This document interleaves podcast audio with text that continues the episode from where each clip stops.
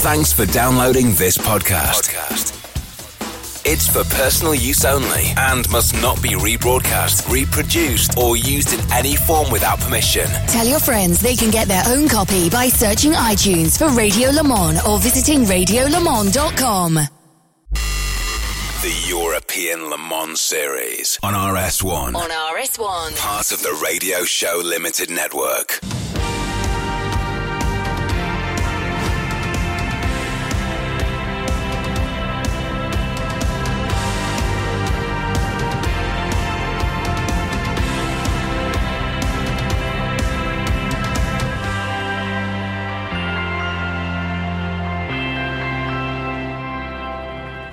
Just a very short drive from the Atlantic coastline in the south of Portugal is this fantastic race circuit, the Algarve International Circuit.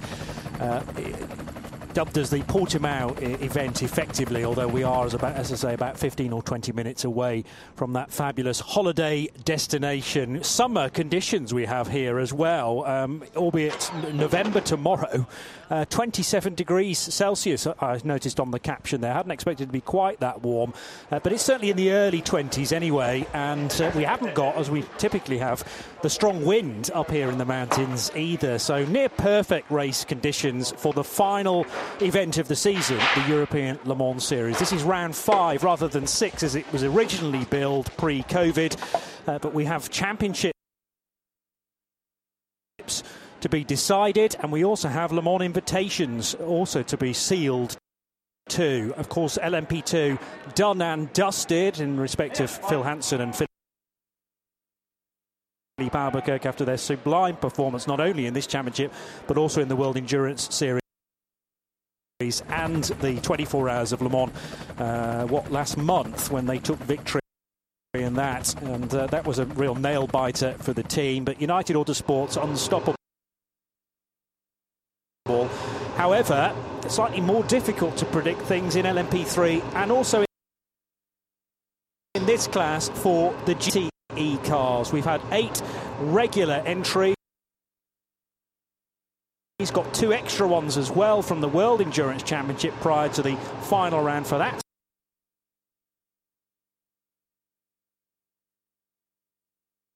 Series in Bahrain later in November. So thank you for joining me.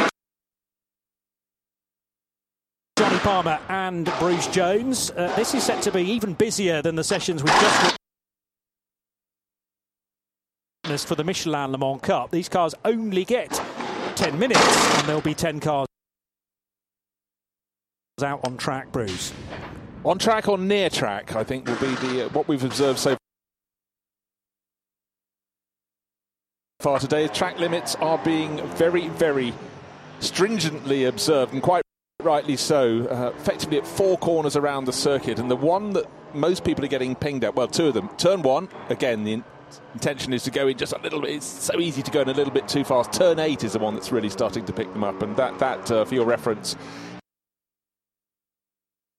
is the uphill right-hander that's halfway around the middle sector of the circuit. But yeah, great to have 10 cars coming out to play, and we'll see how Gulf Racing and AF Corsa with their uh, Porsche and Ferrari respectively get on. But of course, there is a championship battle. Still, two crews could take the GTE title. Broniszewski and Perel with the Kessel Racing Ferrari. Beretta, Picario and Ried. Nice competition there. The Proton competition Porsche. So two makes, two teams out uh, looking for today the bonus point for pole position, and every point is going to count because there's only seven points between them and uh, 26 points, including that pole position point, up for grabs. So uh, it could really be a massive factor. But the track conditions perfect here, 27 degrees. When I saw midweek it was 22 degrees, I thought, oh, I wonder if the, it'll still be that good when we get get here. But uh, 27 degrees, beyond everyone's wildest dreams, I think. It certainly is, particularly this late on in the year, yes. And obviously the track is heating up steadily through the day as well. We've just gone midday here in Portugal, bearing in mind that this country is an hour behind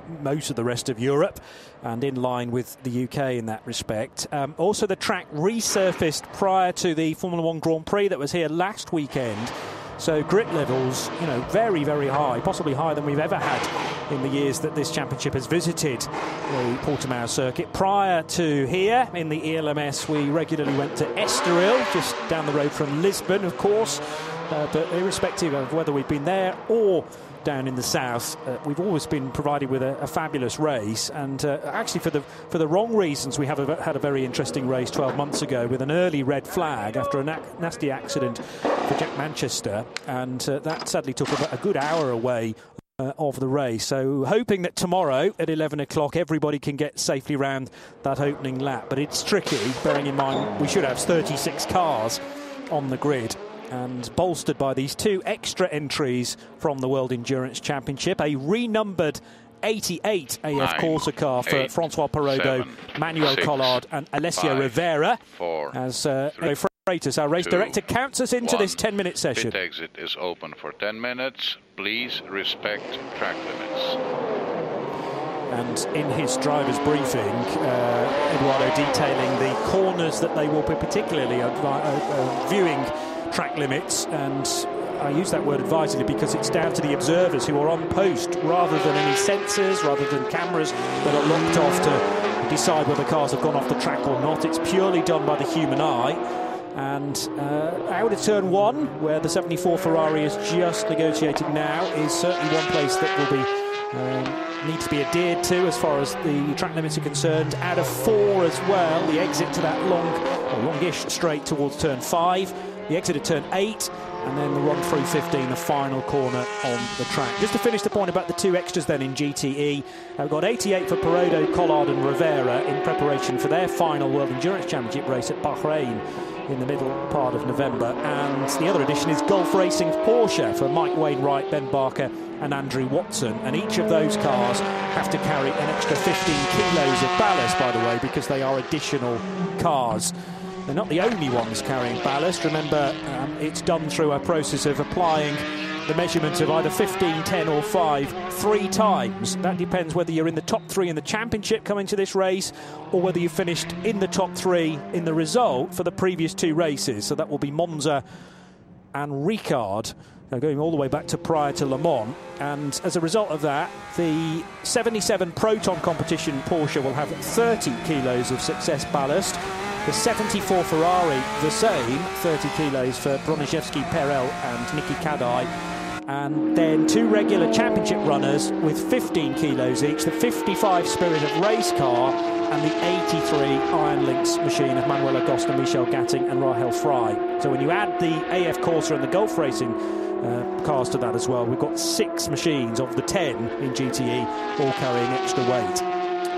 Well, we'll see if the stopwatch uh, reveals that. But of course, qualifying very, very different indeed, Jonny. And uh, just the 10 minutes, and it's it's a longish circuit, and they have to get the heat into their tyres. Not too much of a problem though today, with 27 degrees air temperature and the same temperature down on the black stuff beneath them. The black stuff to which the majority of drivers are trying their hardest to adhere, because we've seen in all the qualifying sessions today, early this morning for the Michelin Le Mans Cup, so many drivers losing their very best times, and that was in a 15-minute qualifying session the chance of making it up, having dropped one of your laps or even two of your laps in a 10 minute session, you know, it could be the real difference between being at the top or being right at the tail of this 10 car GTE pack.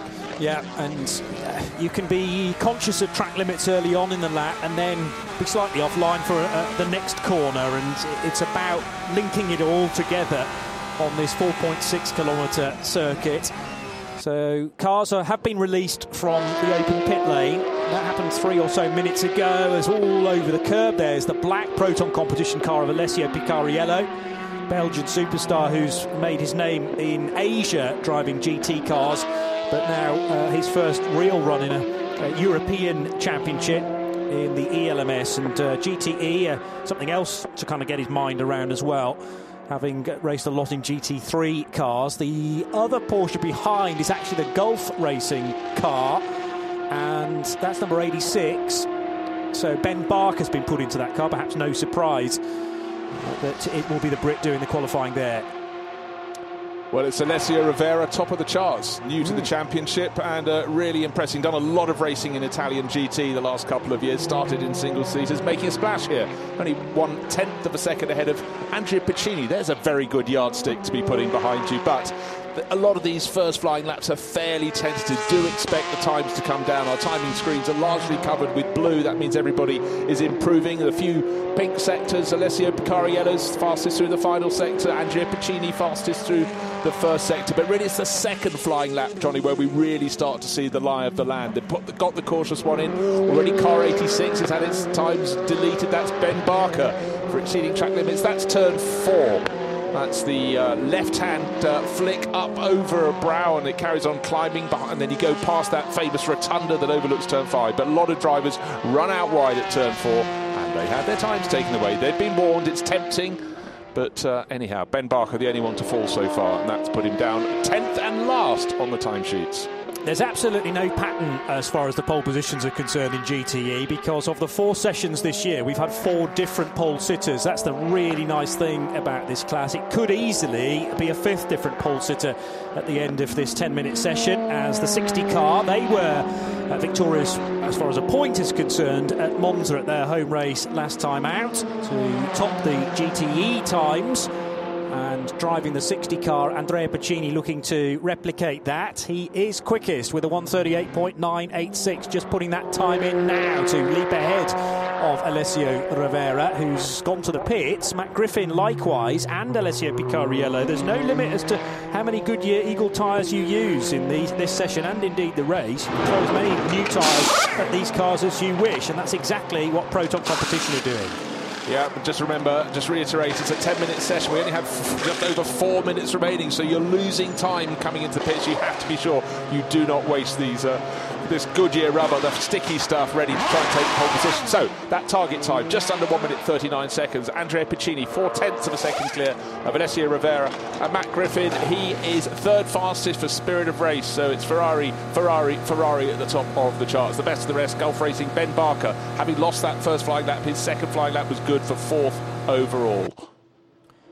Still just the two manufacturers involved in GTE. It would be nice uh, maybe next year to have the Aston, Ma- Aston Martin perhaps uh, as part of the entry. We did have a guest one at Spa, I remember earlier on in the year with uh, Paul Dalla Lana and the rest of his crew looking for a bit of extra mileage ahead of the WEC round uh, the following weekend and there are other GTE cars as well that could potentially join in next year. But the general uh, uh, numbers of entries has been very healthy throughout the course of 2020, which means that there are actually two invitations up for grabs tomorrow to Le Mans next year. If you, if you finish in the top two in the championship, you are in for the 24 Hours of Le Mans season 2021 heading out of the final corner. The black and orange Gulf Racing Porsche then heads across the line. Ben Barker already with a lap time and that's not an improvement.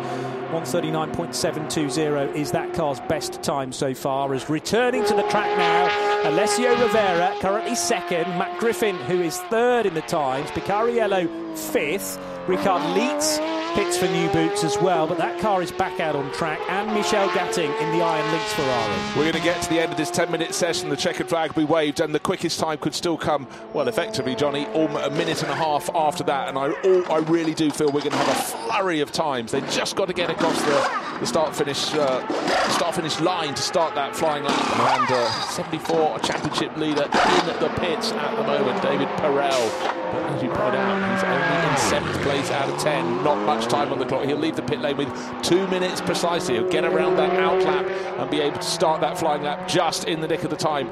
Nick of time. And then, of course, the job is to keep within the track limits. I, I have a feeling that not all of these flying laps are going to be able to count. Someone surely is going to push just that little bit too hard and get caught out.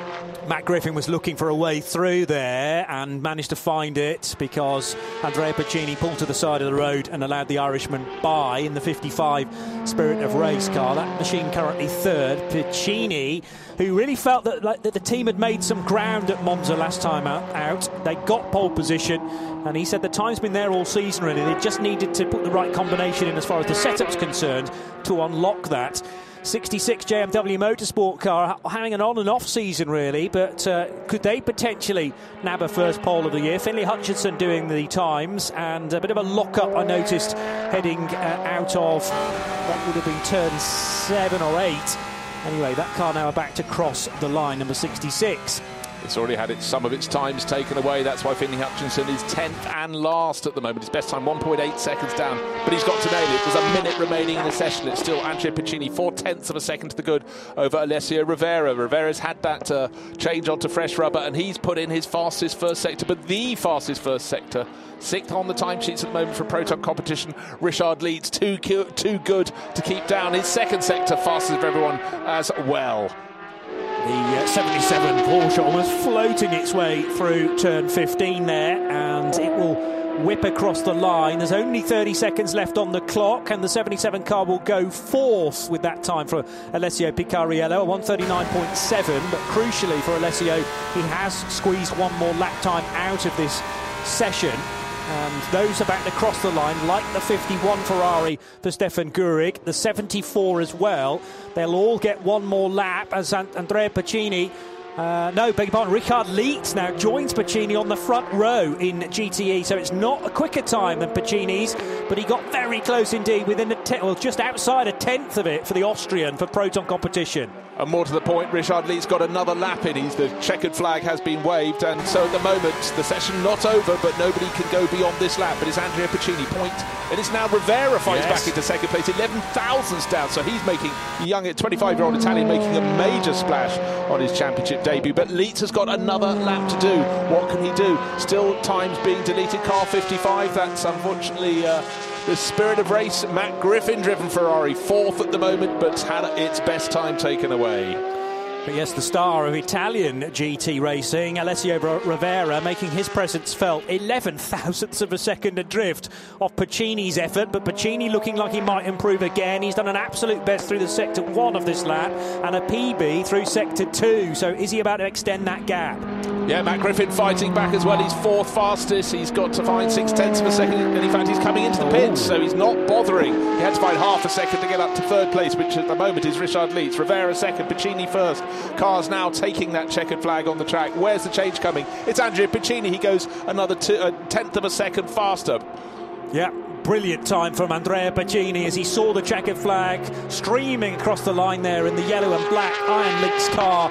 And surely that should cement pole position. Richard Lietz not uh, lighting up the timing screen on this particular lap. I think the best of the Goodyear rubber has already gone for that Proton competition car, and Picariello will leapfrog ahead of Richard Lietz. Now that's because Lietz has had a time deleted. He drops all of a sudden down to eighth position and cannot change matters because uh, he's in the pit lane. But the time that came from nowhere was Iron Lynx's second Ferrari. Michelle Gatting suddenly right at the death. Yes. Vaults up the order into third place. So Picariello should have got up to third, but the place was already occupied occupied by Michelle Gatting. We'll keep an eye on the bottom of the timing screen because sometimes these time lap times do take a short while to be deleted for exceeding, but it seems oh, there's no answer to Andrea Piccini and Iron Lynx. Smiles all round down in their camp. And he becomes the first man to, to, to, to two pole positions in one season, therefore, at Monza last month and now here in Portimao with Andrea Piccini 0.228 of a second clear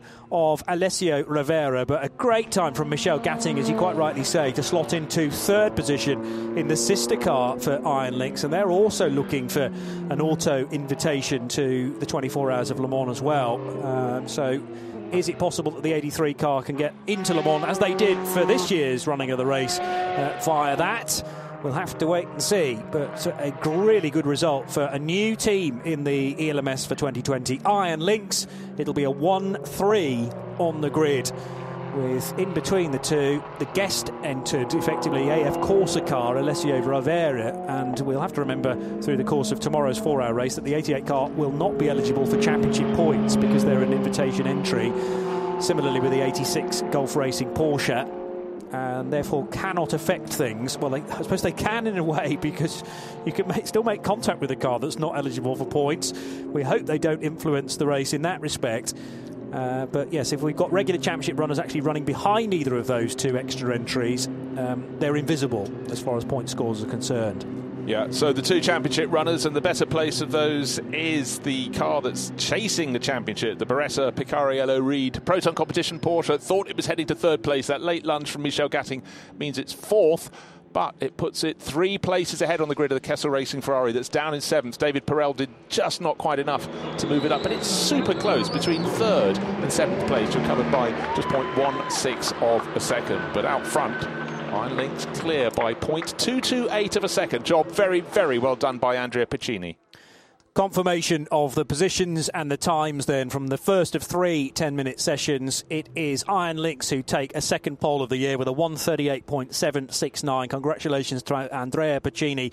He was right about what he said in Italy last time. They have found something within that car. 0.228 of a second slower, Alessio Rovera as uh, the guest entered uh, 88 car. And then the other Iron Lynx machine for Michelle Gatting, regular championship runners, Manuela Gostner and Rahel Frey, her teammates. They will finish third in the session. The pink and black Hublot sponsored uh, car then for Iron Lynx. Michelle Gatting installed for qualifying on this particular occasion. It hasn't always been that way. I think Rahel Frey's had a couple of sessions earlier on in the year as well. Alessio Rovera sharing with Francois Perrodo and Emmanuel Collard there in their 88, the renumbered uh, 88 car. I'm used to seeing that as 83 in the World Endurance Championship, but we already have an 83 in the ELMS, of course. And the 60 car taking pole position after a great drive from Andrea Piccini. That's the car he shares with Claudio Schiavoni and Sergio Pianezzola. So, some much needed reaction from the first session of three then. Let's head to Haley Edmonds, who's in the pits. I'm joined here by Sergio Piazzola, who is a driver for Iron Lynx. So you've got your second pole here uh, in the ELMS this year, coming into Portimao. Yeah, it's uh, I think fantastic performance for Andrea, and uh, we are really happy. He did twice the pole position basically because he did the, the, the fastest lap time in the first attempt and even in the second one. So we are uh, extremely happy. I think it's a fantastic way to celebrate the last weekend of the of the season. We really hope to have uh, good performances uh, tomorrow in the race as well. We feel quite strong as. Um, as a crew, and uh, we want to dedicate this to Deborah and Claudio that are watching us from uh, their own home. So we miss you. Thank you. Thank you very much, Sergio. Yeah, and uh, one or two people not able to travel, uh, whether they be related to teams or actually drivers as well. We should remember that because they're very much fluid. Uh, situation that we have all around the world, uh, people being constantly tested and judged as to whether it's safe for them to travel or not. Um, so I misspoke there. No Claudio Schiavoni in the team lineup uh, for this round. It's Pianezzola, the man we've just heard from, Andrea Piccini, who set the time, and Rino Mastronardi, who is this year's Michelin Le Mans Cup champion. And uh, another pole to him earlier on today as well. So let's see how he, gets on in the number eight car for the later session. But we're very much in European Le Mans Series mode currently. And the second session of the day in qualifying will be for 12 LMP3 cars, a mixture of Ligier and Duqueine. Although it's the Ligier have uh, the lion's share of the entry, two thirds of it, in fact. And it would be a brave person to bet against Wayne Boyd getting another pole of the year. He has, of the four possible opportunities, bagged three of them. And it was only David Droux for Real Team Racing who, very late on in the session at Paul Ricard, managed to get a, a first pole for that team, the Swiss outfit. There's been a driver change uh, there as well. We'll move on to that in just a second. I'll be interested to see who's going to be taking up qualifying duties for Real Team Racing. But sadly, for uh, health reasons, uh, Real Team Racing have had to do a driver change with no Esteban Garcia, who was so happy to take his first victory ever, you know, not just in the ELMS, but of his career, full stop, earlier on in season. The number three car will go very strongly. They had great pace at Monza, but they didn't necessarily have the luck. And Jim McGuire involved in a crash at Ascari with one of the GT Ferraris, joined again by uh, Andrew Bentley and Duncan Tappy in the number three car. And they're just bolting on new Michelin's pretty late on. Also, I think a complete driver lineup for uh, BHK Motorsport for this particular round. So Tom Cloet, who's certainly not new to LMP3 racing, joined by Julius Adomavicius and Alex Fontana. Uh, but uh, Adomavicius, the 19-year-old Lithuanian, replacing actually another Lithuanian who's uh, still ten- tender years, uh, Gustas Grimbergus, I think was driving for that crew. BHK, I think it was anyway. Uh, but uh, Grimberger's not on the entry list this weekend. Adomavicius certainly is. And Tom Cloet and Alex Fontana, his teammates. Real team racing with that change.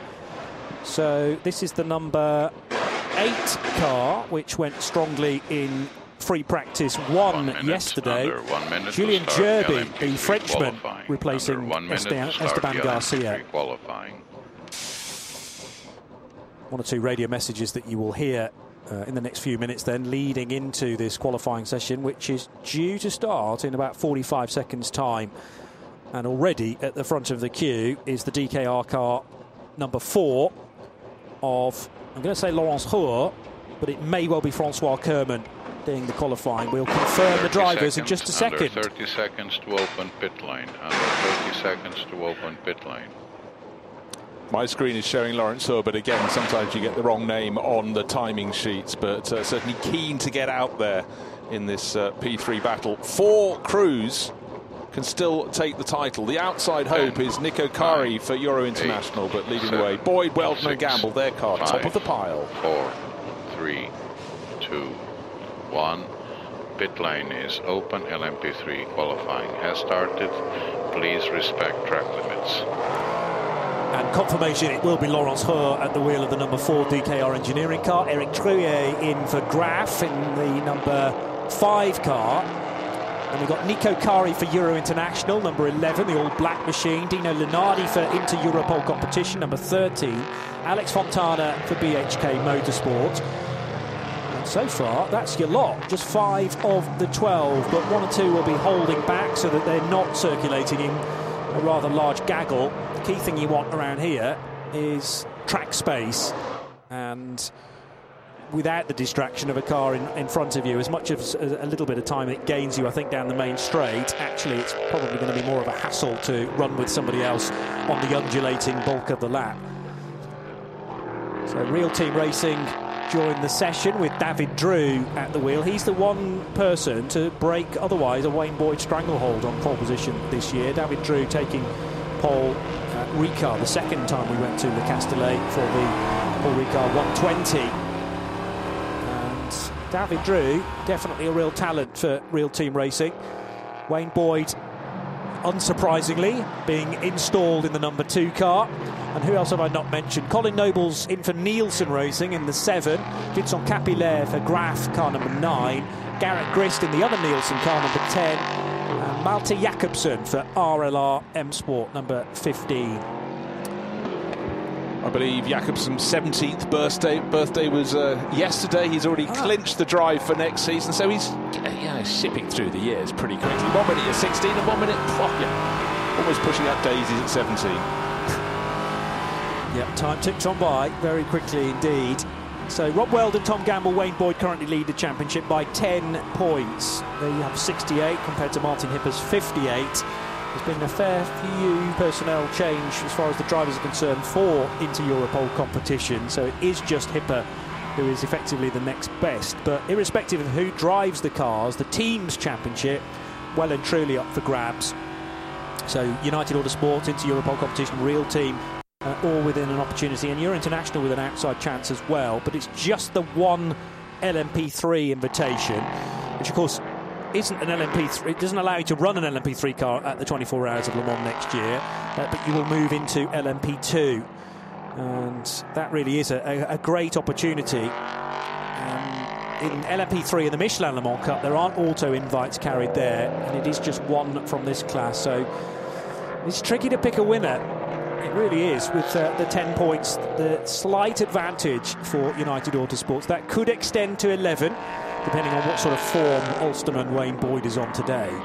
Yeah, and just to reiterate the scoring system, one point for pole, but the race top 10 in the race 25 points for the winner 18 for second 15 uh, so the points really start dropping away a lot a victory really really is worth its weight and of course that uh, like hen's teeth the uh, entry to Le Mans next year is something all the teams not just here Asian Le Mans series and other places around the world you know these championships organised uh, with an express intent of bringing teams from a more global spread. That's the 24 Hours of Le Mans. But right now it's all eyes on to see who's going to go top of the timesheets. The first uh, flying lap that uh, moves the top, Lawrence Hofer. You've heard the team before, DKR Engineering. And uh, seeing what he can do, but uh, certainly very good early lap. But just a tenth of a second clear of uh, Fontana BHK Motorsport. But I uh, want to see what Boyd can do. Look out for Boyd. He, as Jonny has pointed out, has been amazingly quick and consistent for United Autosports. And he's going to be trying to go for another pole position. But right now he's uh, down the order. But it's all about putting the second flying lap on the board and not exceeding the track limits. And already one of the runners has uh, gone wide and incurred the off. And that's Laurents Hörr. He's no longer at the top of the charts. That uh, cost him first place has become ninth for him. Has now become tenth as Malte Jakobsen just 17 yesterday, goes to the top of the charts. 137.009 for Jakobsen. That's just 85 thousandths of a second quicker than Vincent Capillaire for Graff in the number nine car. David Droux third, Alex Fontana fourth, but Duncan Tappy across the line pops into the second row and the inside of the second row. Third position then for the Brit, a 137.1. But they're all about to be shuffled because Laurents Hörr down now in 11th place, having had that time deleted. The number four DKR Engineering entry flying faster than anybody in the first sector and the second. He's about to complete the third sector. Target time 1 minute 37. He does a 1 minute 36.3 just for good measure. Six tenths of a second to the top very impressive indeed. And yeah, those behind him will respond. That was really just a banker lap that a lot of them were putting in. Uh, with just under five minutes to go. Doesn't sound a lot, but uh, a lap time around here is just over a minute and a half 96, 97 seconds, there or thereabouts. And the lucky ones will actually squeeze an extra lap out of it, depending on when they cross the line, of course. But uh, a number of the GT runners were able to do that late in their session.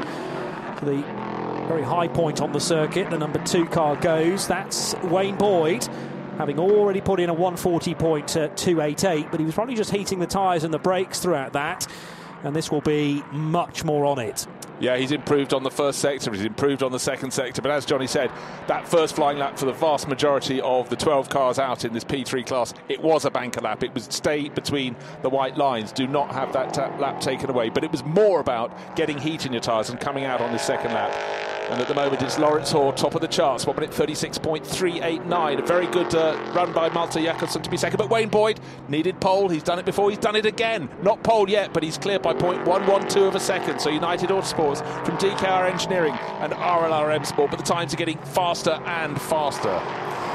That might be just enough, but we, we know so many times that these LMP3 sessions can surprise and very late on as well. So I'm sure those behind Wayne Boyd's time have got something up their sleeve to maybe level with Wayne and the 136.277, although Boyd quicker again now through the first sector.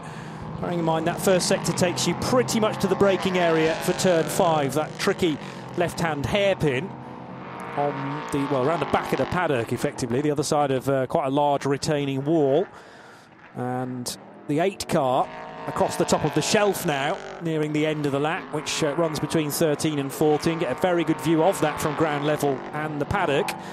And the cars look very delicately poised indeed, tippy-toeing their way from 13 to 14. And they disappear from sight briefly, but uh, you can still hear the 5.6 litre Nissan engines thundering their way through 14 and 15. Realteam Racing across the line. David Droux was fifth, and he's going to stay there. That wasn't an improvement for Droux despite it looking very neat and tidy indeed. Well, the, the target is going to move surely this lap because Wayne Boyd, he has the best time, 1 minute 36.277 seconds at the number two entry for United Autosports. He's faster than anybody in the first sector, faster than he'd been before in the second sector. How low does he go? Looking well, he backed off at the end of the lap. His final sector wasn't that good, but he's got two minutes on the clock. Time for this lap and one more. Yep. Maybe there's a bit of traffic on that one. He backed off by uh, 1.7 seconds, and in fact, suddenly it gets busy. Collision. Uh, between number five, which is the Graff Eric Trouillet driven car. He's already had times taken away from him, and the clock is going against him. That's another lap wasted. And that was Alex Fontana he made contact with for BHK Motorsport. Fontana now running around with damage on the front right corner. It looked like uh, the dive plane at least had been detached on one side, maybe completely plucked out. And that's not going to be ideal for improving times towards the end of this session. turn five, no stranger to one or two incidents like that. As maybe one goes for the racing line, the other one's overcooked the braking, and they meet in the middle. As now descending from turn 11 goes Vincent Capillaire. There or thereabouts early on. Dropped to seventh place though now. And looking to try and get back towards the top four. Because uh, a start from the front two rows in LMP3 should keep you sort of out of trouble. You'll be on the back of the LMP2s, bear in mind. Um, but uh, there's often a fair bit of overlapping between the LMP3s and the GTEs in the early stages of a four hour race. And advisedly, you need to be clear of that and away from potential trouble. Over the line with 45 seconds still to go uh, goes the Vincent Capillaire driven Ligier. It's a Ligier and a Duqueine on the front row currently. Wayne Boyd still just over a tenth quicker than Laurents Hörr for DKR Engineering. Interesting. It's a quick, fast session, just the 10 minutes. But uh, what we're not having really is much in the way of improvements. It's almost like they've all just cooled it off for a lap, just gone back by about three or four tenths, and they're going to wind it up. The checkered flag will be out in just 20 seconds' time.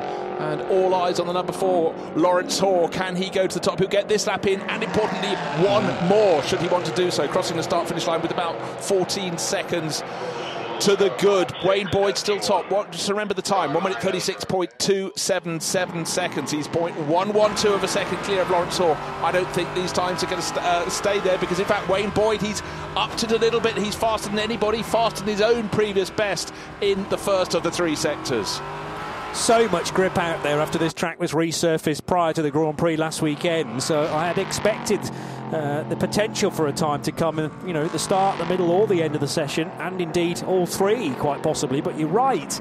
It seems to be how quick you were out of the blocks in this particular 10 minute edition.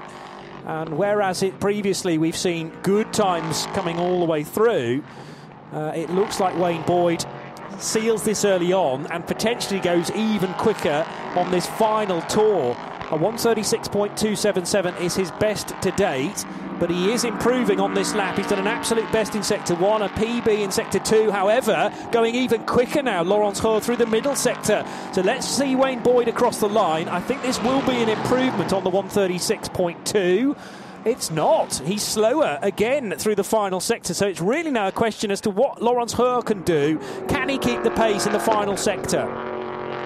So interesting. Just remember the time 1 minute 36.277 seconds. And now 14, turn 14 has been completed. Turn 15, it's do or die. It's the final corner. A vast majority of the other cars have taken the checkered flag. The last one over the line. Will he go top? No. Again, slower through that final sector. They just cannot seem to find any speed in the final sector that takes you from the highest point on the track, which is turn 10, to the finish line. And in the end, then, six laps completed for Wayne Boyd. He set his best on lap three. That was much earlier than I was expecting. Well, that was a really, really interesting set. It, it really seemed that, even though it was a 10 minute session, you had a decent flying lap, your banker lap, then your best lap, and thereafter you're trading intense, and it certainly wasn't continually building up there. But Wayne Boyd did enough to was at now his fourth pole from the five meetings, so the Ulsterman are absolutely nailing it, and his crew sharing with. Uh, Wheldon and Gamble, they are leading the championship by 10 points. No, he's not. They're by 11 points now. The extra bonus point for that pole position. So there'll be uh, pats on the back for Wayne when he returns to the pit lane. And again, it just puts them into such a great position to build a good foundation in the early half an hour, 45 minutes of tomorrow's race. It's an 11 o'clock start, remember, through Torquay, and they'll be looking to get a lightning getaway.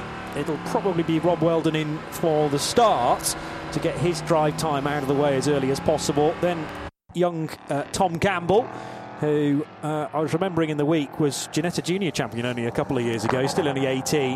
Lovely lad if you ever get to, the chance to, to catch up with him from Nottinghamshire in the UK. Uh, he'll do the middle stint, I would reckon, and then Wayne Boyd in for the final portion of the race. And United Autosports obviously looking to back up their title in the LMP2 ranks with LMP3 as well. Point one one two of a second. United Autosports get pole position, a fourth of the year for Wayne Boyd, ahead of Laurents Hörr and the DKR Engineering Duqueine. That's by far the best placed Duqueine M30.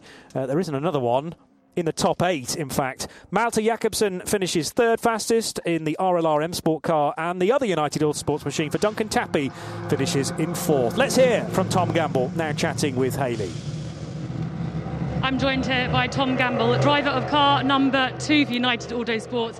Well, a great start to this final round of the ELMS here in Portimao with Wayne clinching that crucial point. And now you're going to be starting pole. How are you going to be approaching this uh, race? Yeah, I mean, same as we've done all year, really. Obviously, another amazing qualifying by Wayne. He's been superb all year. Um, and yeah, obviously, position for tomorrow. And like you say, that extra point could be uh, could be crucial for tomorrow's race so yeah, we just got to kind of finish the job off now. Um, full credit once again to United. The car's been incredible all weekend, and I think we knew, you know, we had the pace in the car to do the job, um, but we knew it'd be tight. You know, everyone's kind of getting closer and closer as the year's gone on, um, and yeah, awesome to uh, be starting tomorrow's race from pole. 11 point lead. I mean, what are you going to be doing? How's this going to change your strategy going into tomorrow's race? Um, I mean, I think obviously our aim is just to win the race. Really, we want to finish the year on a high, and I think. Um, yeah, the last few races, obviously, we haven't been on the top step. And I think, I know I, for one, I'm sure Wayne and Rob will be the same. We want to kind of win the last race. And uh, yeah, I mean, I think it'll be the same approach as all the others. Um, obviously, Monza and Paul Ricard you know, had a bit of rain involved and stuff, which, and just things didn't quite go away with the full course yellows, which, you know, led to us not having the result we wanted or really deserved. And uh, yeah, I think here, you know, fingers crossed it'll be a clean race and we can, you know, obviously bring home a win and hopefully the championship. But no, looking forward to it. Thank you very much. Well, it's certainly the best place to be starting the race from, as I've described. And yeah, he, he talks about some difficult results in recent races, a non finish for the second Ricard. As he said, it was raining and it was going into the darkness there as well. That was a tricky one, and they finished third. Uh, for the Monza race last time out, but uh, Wayne did get the point for pole position. So a reminder of uh, the second place car, Laurents Hörr, finishing as the by far the best Duqueine M30 in the instantly recognisable orange and black livery, but it is the number two car that tops the times for a fourth occasion in 2020 no doubt about the qualification specialist within that team. And now it's a question of whether United Autosports can work as a as a team uh, outfit, which they've done brilliantly well in other areas of the sport. LMP2. Um, ELMS champions, World Endurance champions, and the 24 Hours of Le Mans champions as well. So there's no reason why that uh, number two car, and I think the three as well, uh, could look very, very strong in tomorrow's race.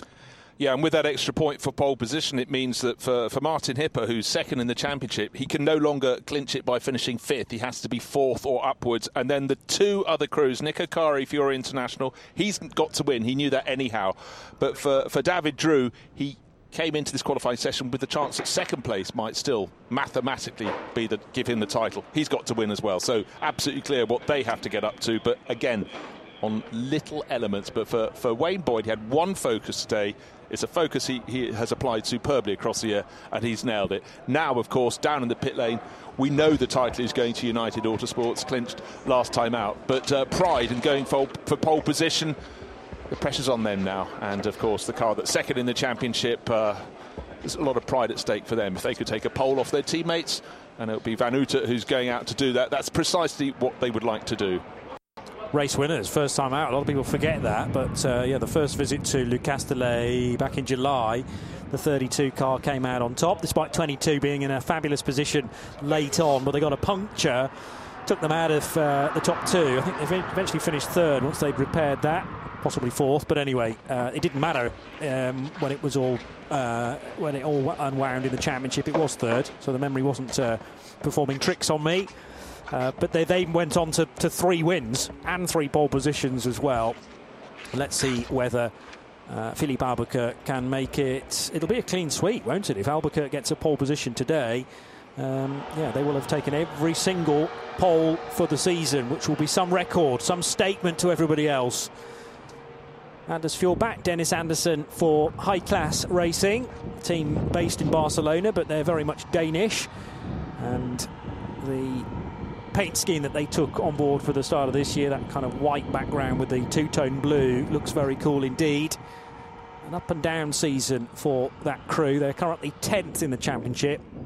best result of the year, actually coming last time out at Monza with a third place. But they uh, they struggled for points prior to that, a non-finish at the opening round, and a couple of position, a couple of finishes outside of the top ten, sadly as well. Uh, rookie, the ELMS mascot, is in a great position as far as spectating is concerned. Joining the starter, it looks like, who waves the flag at the start and the end of the session. And the Aurus 01 from G Drive Racing, which has topped at least one free practice session this weekend, could be a strong unit as well. And they have gone back to Nyck de Vries, haven't they, in that car? Uh, we have had Jean Eric Vergne on a couple of occasions, joining Mikkel Jensen and Roman Rusinov, but it'll be the Dutchman in with Jensen and Russian driver Rusinov for car 26. Francesco Dracone and Sergio Campana for BHK Motorsport, all ready to go. That's the number 35 car. And 14 machines in the entry for LMP3, which make it just the most numerous of the three. But yeah, it, it's uh, all about who's going to finish second here, and very important for you to do so because that will give you an auto uh, invite to the 24 Hours of Le Mans next year. Looks like Nicolas Lapierre is ready to go for cool racing. Joop van Uitert in the 32, as Bruce has already mentioned. It'll be Filipe Albuquerque, I'm sure, in car 22. And, well, Loic Duval or Jon Lancaster, perhaps, in the 24 Oreca. Uh, we didn't have Loic Duval last time out because he was busy uh, racing DTM, I seem to remember. Ah, but there is a potential for a delay to this session. And this again relates to problems, I think, down at turn one. Much of the free practice two session earlier on today, which was an eight o'clock start, had to be red flagged sadly because of one or two of the drain covers coming loose. Uh, it looks like they're now being super glued back into place, Bruce. Yeah, the big question is how long does this glue take to to set? But uh, again, it's it's not a procedure that's uh, that's new to them. It's something they've had to work out last weekend and again this morning in one of the practice sessions. It all suddenly went quiet. We thought had there been an accident. No, it was a drain cover. But they're right on it, sorting it out. Just adds a little bit to the tension. Maybe not for Filipe Albuquerque, a Portuguese driver at home. Doing this season has just come up trumps for him after years of being in the mix, and uh, you sort of feel it's destiny that he ought to take pole for this. But you know what? Going into the close season, a lot of his rivals want to take the pride, something to carry them through until next year. So he's going to have to be at his very, very best for United Autosports. But it's been such a year.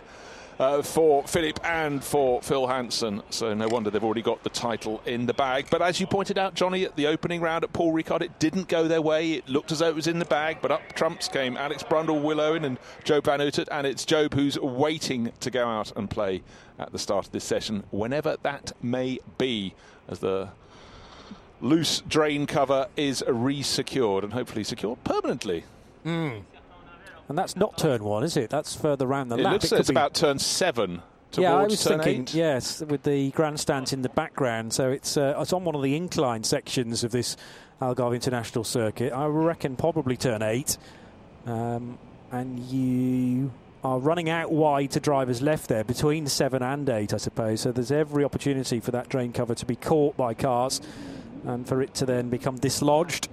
The last thing we want is uh, an LMP2 car to actually hit that because it could very easily vault a car up into the air and uh, you know, for years now, we've been trying to keep these things on the ground to stop them from somersaulting and barrel rolling. That's the reason for the holes in the top of the wheel arches on all four corners and for that dorsal fin as well.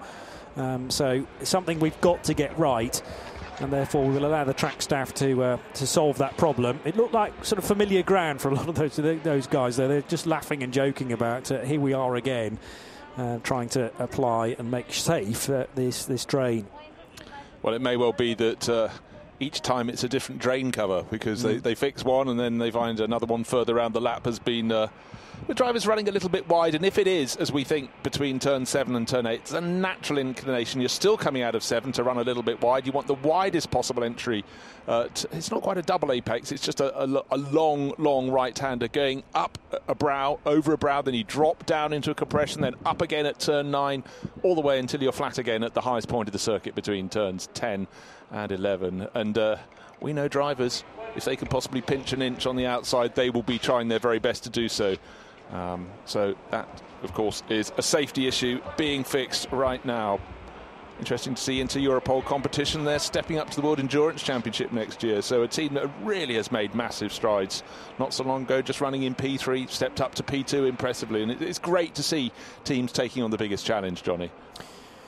Yeah, and, and what I like is sort of plotting the, the history of these teams through uh, ACO rules racing as well. So you see them creep into LMP3 initially, whether that be at the Michelin Le Mans Cup level or straight into ELMS, and then step into LMP2, and yeah, and then eventually uh, they either head to the World Endurance Championship or maybe do a campaign in the States for the WeatherTech, uh, the IMSA WeatherTech Sports Car Championship, maybe both together.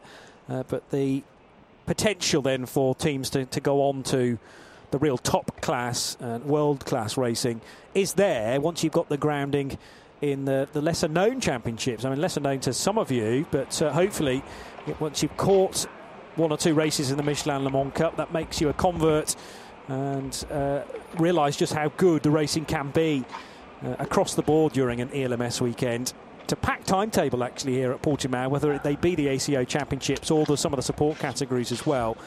Uh, just a shame, again, that we can't have a crowd on site. But um, most of the event being televised, certainly for the Michelin Le Mans Cup and the ELMS, and that for the time being will just have to be a second best. With, I'm sure, a, a, then a rethink or a relook at uh, how things can be run into season 2021. Just looking at the qualifying details from last season's LMP2 session, uh, the pole time was set by Filipe Albuquerque, funnily enough. You say he is from Portugal. He's about 450 kilometres from home, mind you, though, because Coimbra, right in the north of the country. Uh, again, somebody, though, that regularly brings family members and friends down here to support, and that's just not been the case for season 2020. But yeah, Albuquerque with a pole 12 months ago but only by 68 thousandths of a second from the number 21 Dragon Speed car. I think that was a Ben Hanley time, if not James Allen. But uh, shows you how narrow things were the last time we visited the Algarve International Circuit, and then only a tenth and a bit away was the 23 car at the time being driven by Rene Binder, Will Stevens, and Julien Canal. So I think this could be very close actually across the 10 minutes and we're looking for a pole time in the low 131s. We can go even quicker than that, then these cars will really have made quite a bit of progress in their single lap speed over a period of time that's slightly longer than 12 months actually. Meeting in 2019, uh, taking place in October, the 27th of October. Actually, so we're, we're pretty much the same weekend, which again is testament to all those involved making this calendar work. I know we've only had five rounds rather than the planned six, but there was a time when the ELMS only ran to five rounds, actually, and only three-hour races if you go back five or six years. Brilliant do- job done by all at turns seven and eight. The track staff uh, managing to check out of there, and I think it's quick setting glue or cement, whatever's being used. Ten. So we're Nine, grateful to everybody eight, involved, and it seven, means that this session can six, start only a few five, minutes late. Four, three, two, one. LMP2 qualifying has started. Please remind drivers to obey to track limits. And those track limits closely observed on the exit turn one, three, four, five, eight, and 15. There are many, many places here that you have to keep your wits about you an example of the readjusted blend line on the exit of the pit lane, which uh, gives you much more of a hope of getting through turn one safely, actually. It means you, you can take the racing line well over to driver's left and then head through the very fast right hander. You've just got to be aware, I suppose, that there may be a car alongside you, right behind you, and those that are already on the racetrack are going to be very wary of those rejoining from the pits. Absolutely so. Got to be looking at all the gauges, but mainly that left hand driver's mirror to just see what is coming down. But also, the teams would be notifying their drivers cars due to be coming out the pits when we get the flurry of pit stops. All the drivers have to be on their toes because it's an incredibly fast run down that start finish straight. And turn one, very, very tricky. 80 degree right hander. And again, it could end up with the driver on the outside being pushed wide, and being pushed wide could mean uh, driving over the white lines on the outside and picking up a warning, and warnings eventually become penalties, and a drive-through penalty it just takes your race away from you. So everyone having to be ultra aware of the situation. Right, vast majority of the 14 cars, in fact, all bar one, just Henning Enqvist still in the pits in one of the two Algarve Pro Racing entries. Everybody else has come out to play with their Orecas, Auruses, and Ligiers. And the 22 could, I suppose, finish the season on 120 points if they get a maximum score uh, tomorrow as well. Uh, that would be a huge um, tally for the season, bearing in mind they actually finished third in the opening round, so uh, they were starting the year a little bit on the back foot, although they did have pole position, and that was indicative of the pace that this car would sh- show throughout the course of the year. Uh, Filipe Albuquerque in the 22 car, then just working his way through, but he's not because it's Phil Hanson. Now, I did wonder whether Hanson might be given the opportunity for a first qualifying session of the year. They don't have to worry too much about uh, points any longer the front left of that car skating along the ground, I noticed there. Uh, under an, an, immense amount of pressure, obviously from the downforce through that final corner. Almost thought that perhaps the car was leaking some fluid, but I don't think it was. I think it was just the, the under tray, the front splitter, scraping the ground and leaving a, a little bit of a mark on the asphalt behind it. But that will all have been planned for. The 28 car has at the wheel Paul-Luc Chatin, who had to sit out the Monza round because of being tested positive for COVID 19. He wasn't actually feeling any symptoms. He was fine in himself, but had to, as the rules dictate, self quarantine back at home. So uh, a certain Nicolas Minassian uh, came in as super sub. He's the team manager, of course, at IDEC Sport, and still can get a shift on round Monza certainly can. Just looking how uh, Paul Chatin struggling to get the front end of the car turning in, but the IDEC Sport will go to the top. First car over the start finish line. Target time 1 minute 30 seconds flat. Nyck de Vries had some very quick middle sector times. He drops into second place. Nicolas Lapierre into third. The times will rotate through, but just remember that uh, pole position surely is going to be under 1 minute 30 seconds. Eight thousandths of a second shy for IDEC Sport, but now we have a car half a second quicker. Will Stevens, Panis Racing, one of the handful of crews on the outside of the championship battle, but could still get enough points to take the second place in the European Le Mans Series that guarantees an entry at Le Mans in 2021. There's plenty to play for. Neat and tidy on the exit of turn one. Joop van Uitert in the 32 car. He is also heading into turn three on the perfect line as well. You have to scrub off an awful lot of speed into the right hander there, and it's a frustrating wait to then leap back on the power as you work your way through turn four. Will Stevens setting the pace, a 129.542. He's a 10th clear of Phil Hanson. Gabby Aubry for Algarve Pro Racing, third fastest. And then it's Thomas Laurent for Graff, Anders Fjordbach for High Class Racing, and Nyck de Vries for the G Drive Racing Aurus. And the first lap time that could possibly be deleted was the first flying lap, the first person to do that, Paul-Luc Chatin. Paul Luc Chatin, he's now down in 10th, 12th place out of the 14 runners, so he is the first to transgress. But it's Will Stevens fastest by point one of a second from Phil Hanson. What is the second flying lap gained to yield this time around. So Panis Racing, car number 31, now just point, well, 0.043 of a second faster than G Drive Racing Aurus. Nyck de Vries into second place. Just uh, weaving the car out and almost drifting the car out of turn five was uh, Sergio Campana there for BHK Motorsport. But at the sharp end, 67 thousandths of a second between Will Stevens and Nyck de Vries. That's uh, an Oreca versus Aurus battle. But now Joop van Uitert gets involved and uh, leapfrogs the two of them. So Joop van Uitert up to the fastest time in car 32, a 129.297. 0.2 of a second clear of Will Stevens. Nyck de Vries is third fastest, and Nicolas Lapierre going across the line for Cool Racing bags fourth, at least for the time being.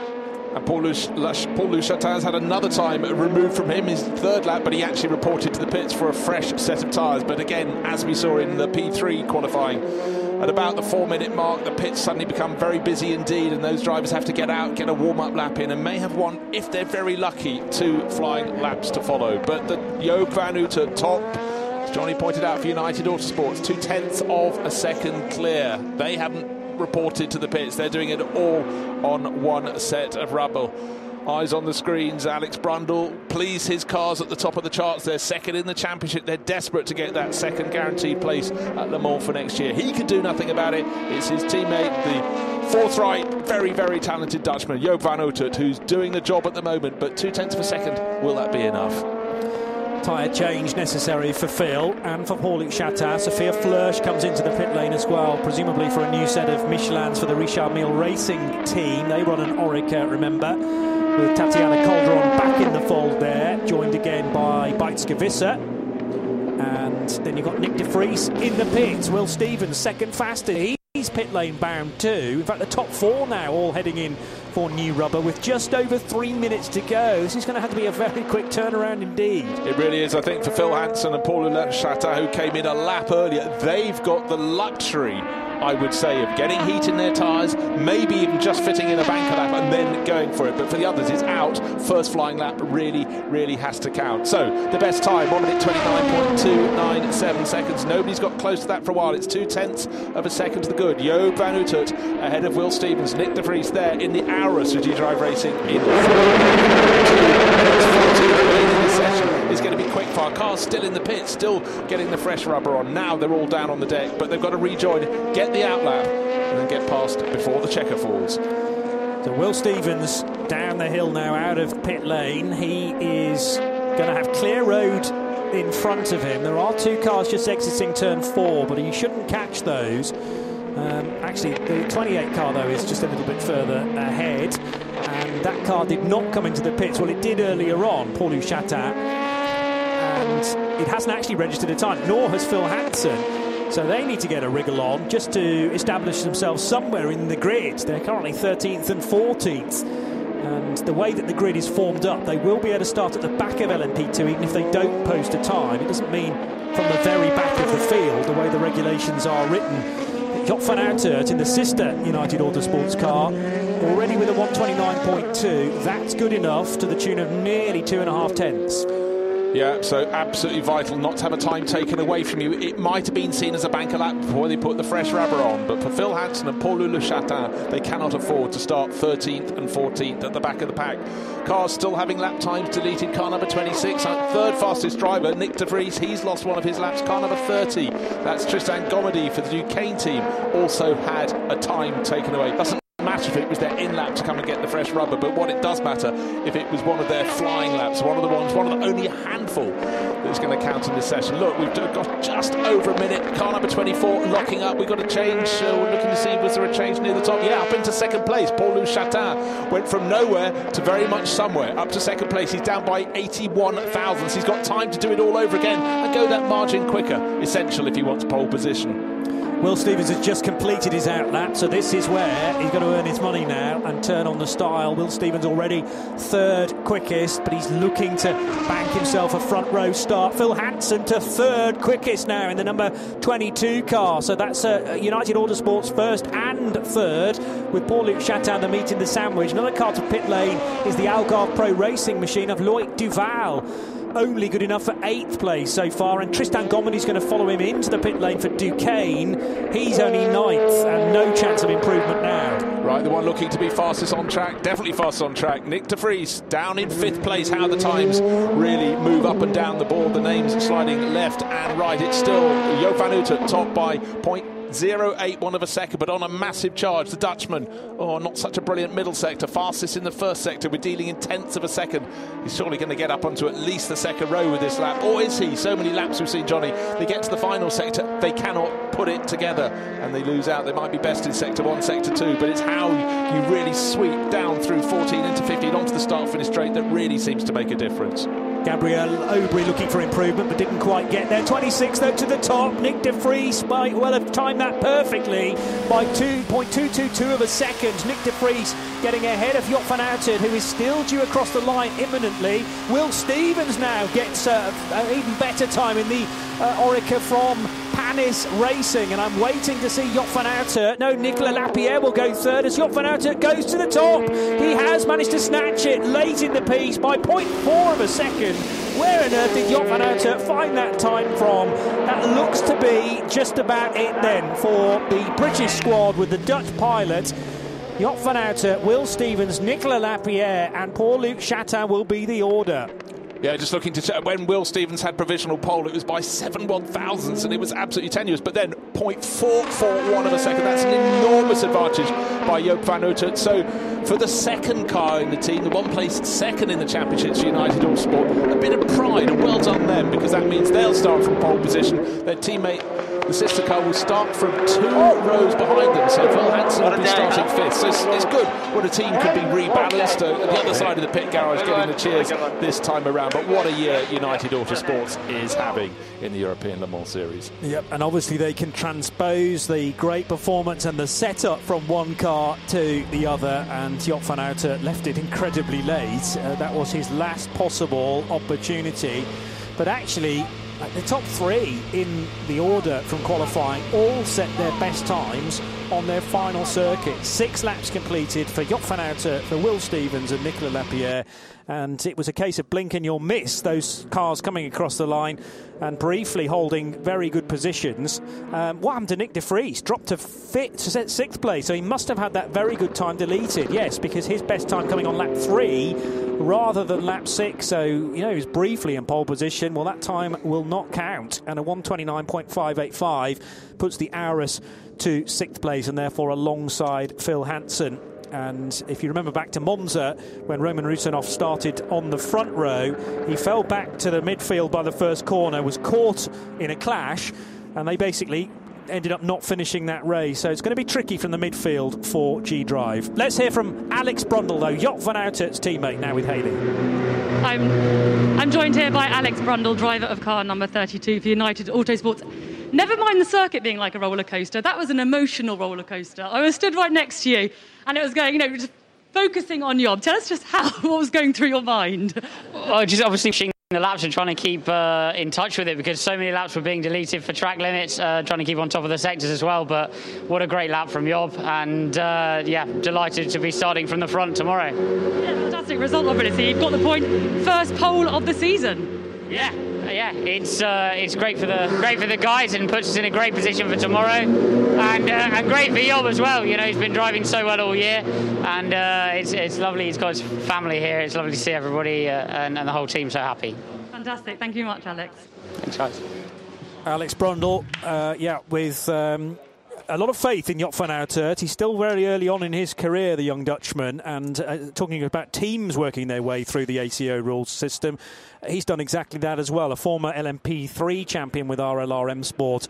Uh, be interesting to see where Joop goes in the order, actually. I'm expecting Alex to be put into the car for the end of the race, but we'll wait and see. United then with the first pole of the year with the 32 car. 22 had got all of the others prior to that. Uh, Will Stevens ran it very close, but 0.4 of a second he misses out. Cool Racing and Nicolas Lapierre finish in third position. And a reminder that the number two United Autosports gets a, another pole position in LMP3 courtesy courtesy of Wayne Boyd. He'll start ahead of the DKR Engineering Duqueine. And it's Iron Lynx with a second pole in a row after their great performance in Italy last month. So the 60 car will start ahead of the guest entered number 88 AF Corse machine. But one or two other championship protagonists in GTE uh, we'll have to keep our eye on, namely the 74 Kessel Racing crew, who currently lead the GTE standings. Well, that was a fabulous bit of entertainment. 60 minutes or so of it. Let's hope that the drain problem doesn't creep back in again for our races today. The first of which is later on today for not these cars, but for the Michelin Le Mans Cup at 10 to 3 local time. And the European Le Mans Series finale will be 11 o'clock Portuguese time tomorrow through till 3 o'clock. So thank you for joining Bruce Jones and Jonny Palmer. We look forward to the race and the final event of the year tomorrow. Bye for now. This program is a Radio Show Limited production. Tell your friends there's more at radiolemans.com.